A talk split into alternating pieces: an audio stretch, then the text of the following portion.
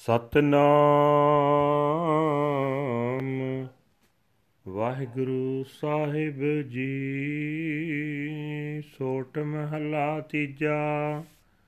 ਕਰ ਪਹਿਲਾ ਤੇ ਤੁਕੀ, ਇਕ ਓੰਕਾਰ ਸਤਗੁਰ ਪ੍ਰਸਾਦ।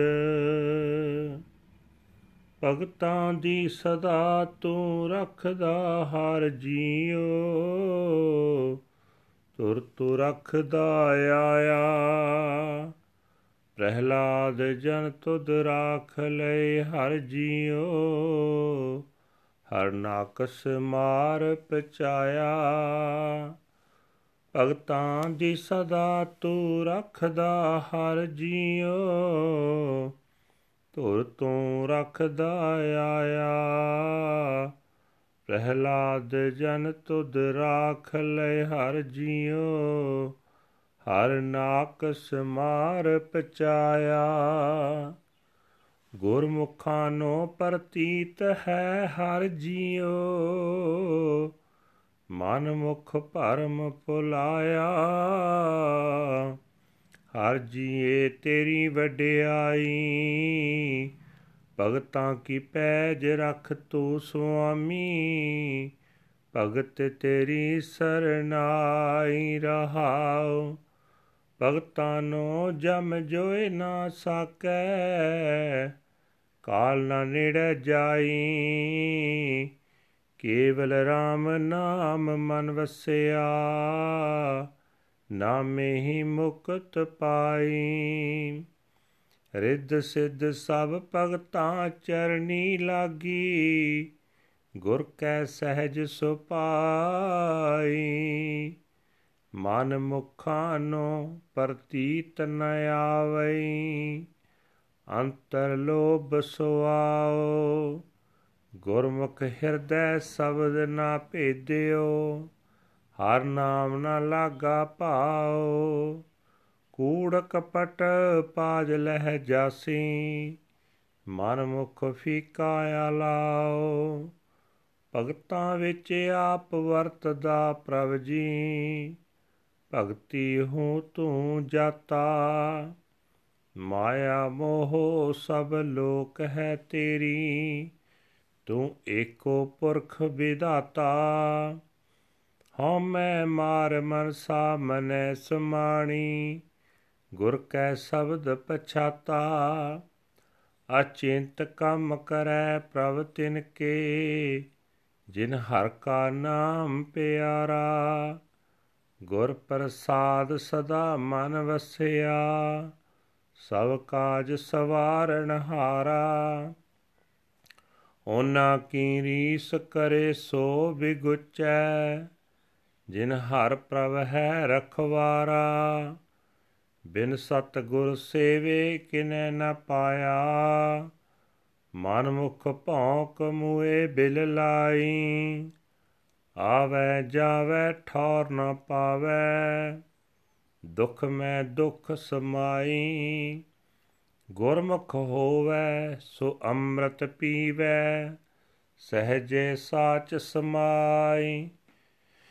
ਬਿਨ ਸਤਗੁਰ ਸੇਵੇ ਜਨਮ ਨਾ ਛੋੜੈ, ਜੇ ਅਨੇਕ ਕਰਮ ਕਰੈ ਅਧਕਾਈ ਵੇਦ ਪੜੈ ਤੈ ਵਾਦ ਵਖਾਣੈ, ਬਿਨ ਹਾਰ ਪਤ ਗਵਾਈ, ਸੱਚਾ ਸਤਗੁਰ ਸਾਚੀ ਜਿਸ ਬਾਣੀ, ਭਜ ਛੁਟੈ ਗੁਰ ਸਰਨਾਈ। ਜਿਨ ਹਰ ਮਨ ਵਸਿਆ, ਸੇ ਦਰ ਸਾਚੇ, ਦਰ ਸਾਚੈ ਸਚਿਆਰਾ। ਉਹਨਾਂ ਦੀ ਸੋਭਾ ਜੁਗ ਜੁਗ ਹੋਈ ਕੋਈ ਨ ਮੇਟਣ ਹਾਰਾ। ਨਾਨਕ ਤਿਨ ਕੈ ਸਦ ਬਲਿਹਾਰੈ, ਜਿਨ ਹਰ ਰਾਖਿਆ ਔਰ ਧਾਰਾ। ਜਿਨ ਹਰ ਮਨ ਵਸਿਆ, ਸੇ ਦਰ ਸਾਚੇ ਦਰ ਸਾਚੈ ਸਚਿਆਰਾ, ਉਹਨਾਂ ਦੀ ਸੋਭਾ ਜੁਗ ਜੁਗ ਹੋਈ, ਕੋਈ ਨ ਮੇਟਣ ਹਾਰਾ। ਨਾਨਕ ਤਿਨ ਕੈ ਸਦ ਬਲਿਹਾਰੈ, ਜਿਨ ਹਰ ਰਾਖਿਆ ਔਰ ਧਾਰਾ ਵਾਹਿਗੁਰੂ ਜੀ ਕਾ ਖਾਲਸਾ, ਵਾਹਿਗੁਰੂ ਜੀ ਕੀ ਫਤਿਹ।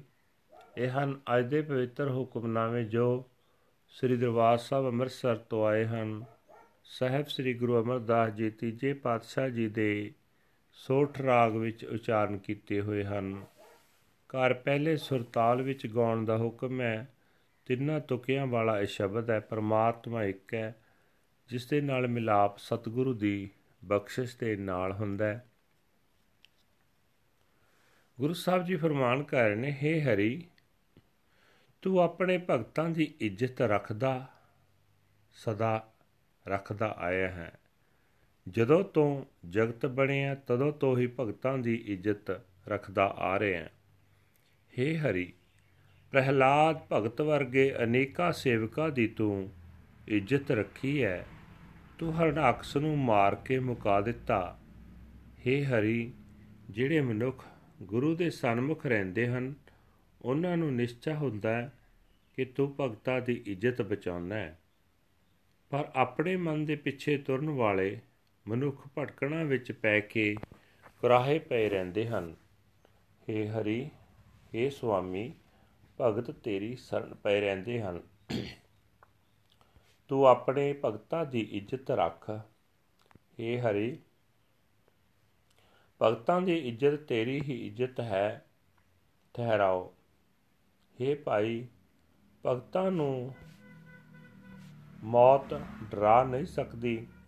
ਮੌਤ ਦਾ ਡਰ ਭਗਤਾਂ ਦੇ ਨੇੜੇ ਨਹੀਂ ਟੁਕਦਾ, ਕਿਉਂਕਿ ਮੌਤ ਦੇ ਡਰ ਦੇ ਥਾਂ ਸਿਰਫ ਪਰਮਾਤਮਾ ਦਾ ਨਾਮ ਉਹਨਾਂ ਦੇ ਮਨ ਵਿੱਚ ਵਸਦਾ ਹੈ। ਨਾਮ ਦੀ ਬਰਕਤ ਦੇ ਨਾਲ ਹੀ ਉਹ ਮੌਤ ਦੇ ਡਰ ਤੋਂ ਖਲਾਸੀ ਪ੍ਰਾਪਤ ਕਰ ਲੈਂਦੇ ਹਨ। ਭਗਤ ਗੁਰੂ ਦੀ ਰਾਹੀਂ ਗੁਰੂ ਦੀ ਸ਼ਰਨ ਪੈ ਕੇ ਆਤਮਕ ਅਡੋਲਤਾ ਵਿੱਚ, ਪ੍ਰਭੂ ਪਿਆਰ ਵਿੱਚ ਟਿਕੇ ਰਹਿੰਦੇ ਹਨ। ਇਸ ਵਾਸਤੇ ਸਭ ਕਰਾਮਾਤੀ ਤਾਕਤਾਂ ਭਗਤਾਂ ਦੀ ਚਰਨੀ ਲੱਗੀਆਂ ਰਹਿੰਦੀਆਂ ਹਨ। हे ਭਾਈ, ਆਪਣੇ ਮਨ ਦੇ ਪਿੱਛੇ ਤੁਰਨ ਵਾਲੇ ਮਨੁੱਖਾਂ ਨੂੰ ਪਰਮਾਤਮਾ ਉੱਤੇ ਯਕੀਨ ਨਹੀਂ ਵੱਜਦਾ। ਉਹਨਾਂ ਦੇ ਅੰਦਰ ਲੋਭ ਭਰੀ ਗਰਜ ਟਿਕੀ ਰਹਿੰਦੀ ਹੈ। ਗੁਰੂ ਦੀ ਸ਼ਰਨ ਪੈ ਕੇ ਉਹਨਾਂ ਮਨੁੱਖਾਂ ਦੇ ਹਿਰਦੇ ਵਿੱਚ ਗੁਰੂ ਦਾ ਸ਼ਬਦ ਨਹੀਂ ਵਿਜਦਾ ਪਰਮਾਤਮਾ ਦੇ ਨਾਮ ਵਿੱਚ ਉਹਨਾਂ ਦਾ ਪਿਆਰ ਨਹੀਂ ਬਣਦਾ।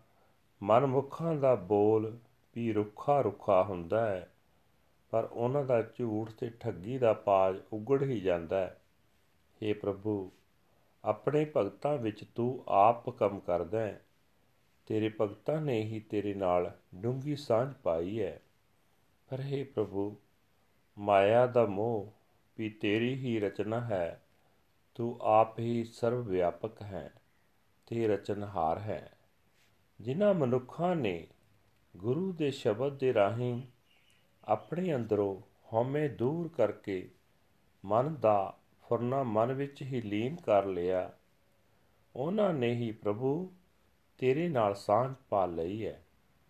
हे ਪ੍ਰਭੂ, ਜਿਨ੍ਹਾਂ ਤੂੰ ਤੇ, ਜਿਨ੍ਹਾਂ ਨੂੰ ਤੇਰਾ ਹਰ ਨਾਮ ਪਿਆਰਾ ਲੱਗਦਾ ਹੈ, ਤੂੰ ਉਹਨਾਂ ਦੇ ਕੰਮ ਕਰ ਦਿੰਦਾ ਹੈ। ਉਹਨਾਂ ਨੂੰ ਕੋਈ ਚਿੰਤਾ ਫਿਕਰ ਹੀ ਨਹੀਂ ਹੁੰਦਾ।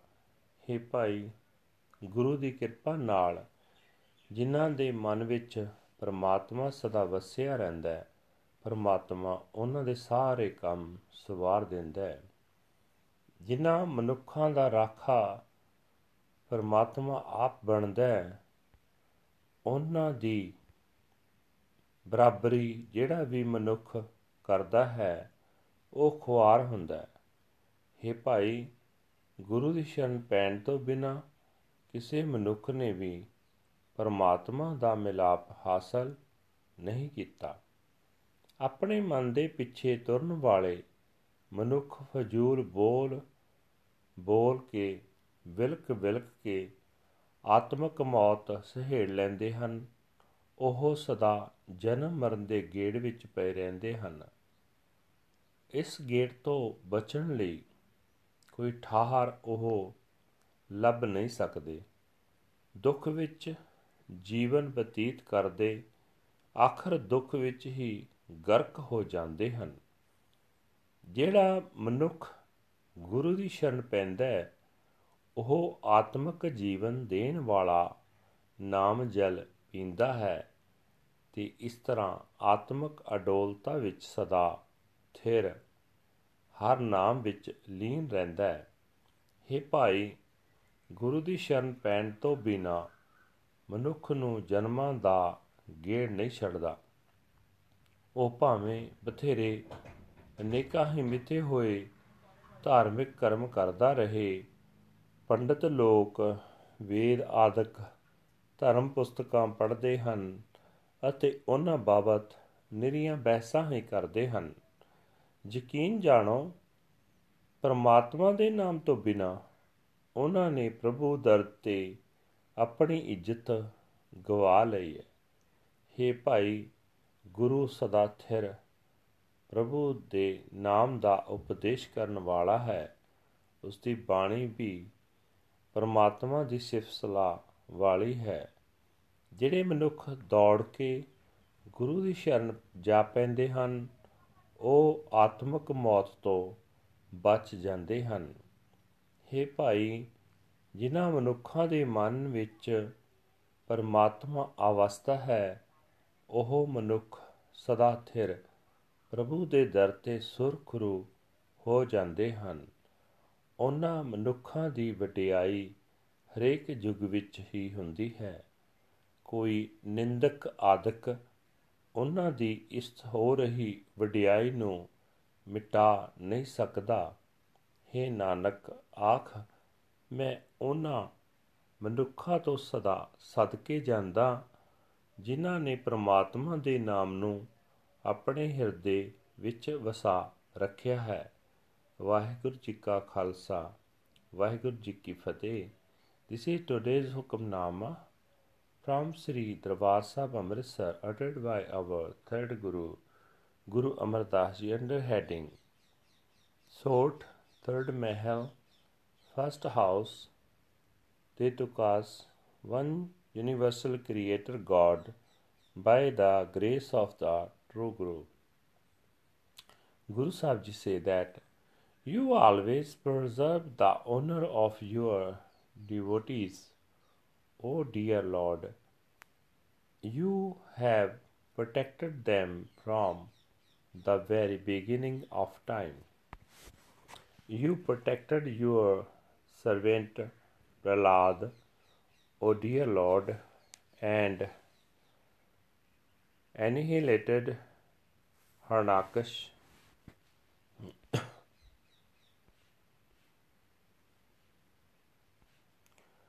The Gurmukhs place their faith in the dear Lord, but the self willed Marmukhs are deluded by doubt. O dear Lord, this is your glory. You preserve the honor of your devotees. O Lord Master, your devotees seek your sanctuary. Pause. The messenger of death cannot touch your devotees. Death cannot even approach them. The name of the Lord alone abides in their minds. Through the Nam, the name of the Lord, they find liberation, wealth, and all the spiritual powers of the Siddhis fall at the feet of the Lord's devotees. They obtain peace and poise from the Guru. The self willed Marmuks have no faith. They are filled with greed and self interest. They are not Gurmukh. They do not understand the word of the Shabad in their hearts. They do not love the Nam, the name of the Lord.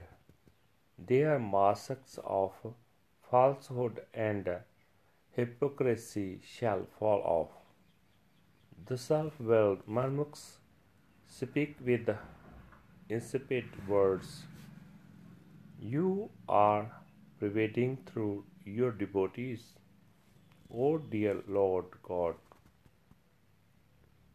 through your devotees, you are known. All the people are enticed by Maya. They are yours, Lord. You alone are the architect of destiny, overcoming my egotism and quieting the desires within my mind. I have come to realize the word of the Guru's Shabad.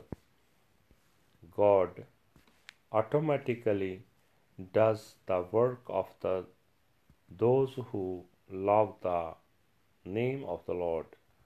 By Guru's grace, He ever dwells in their minds and He resolves all their affairs.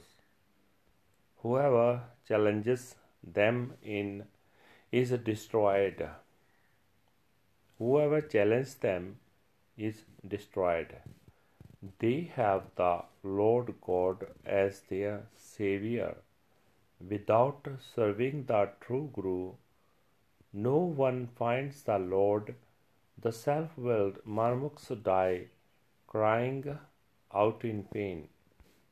They come and go and find no place of rest.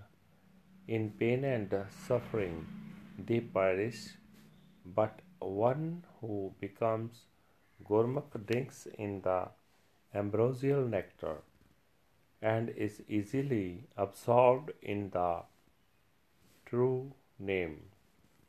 Without serving the true Guru, one cannot escape reincarnation, even by performing numerous rituals. Those who read the Vedas and argue and debate without the Lord lose their owner. True is the true Guru, and true is the word of the, his Bani. In the Guru's sanctuary, one is saved. Those whose minds are filled with the Lord are judged as true in the court of the Lord. They are hailed as true in the true court. Their praises echo throughout the ages, and no one can erase them. Nanak is forever a sacrifice to those who enshrine the Lord within their hearts. Waheguru ji ਕਾ ਖਾਲਸਾ ਵਾਹਿਗੁਰੂ ਜੀ ਕੀ ਫਤਿਹ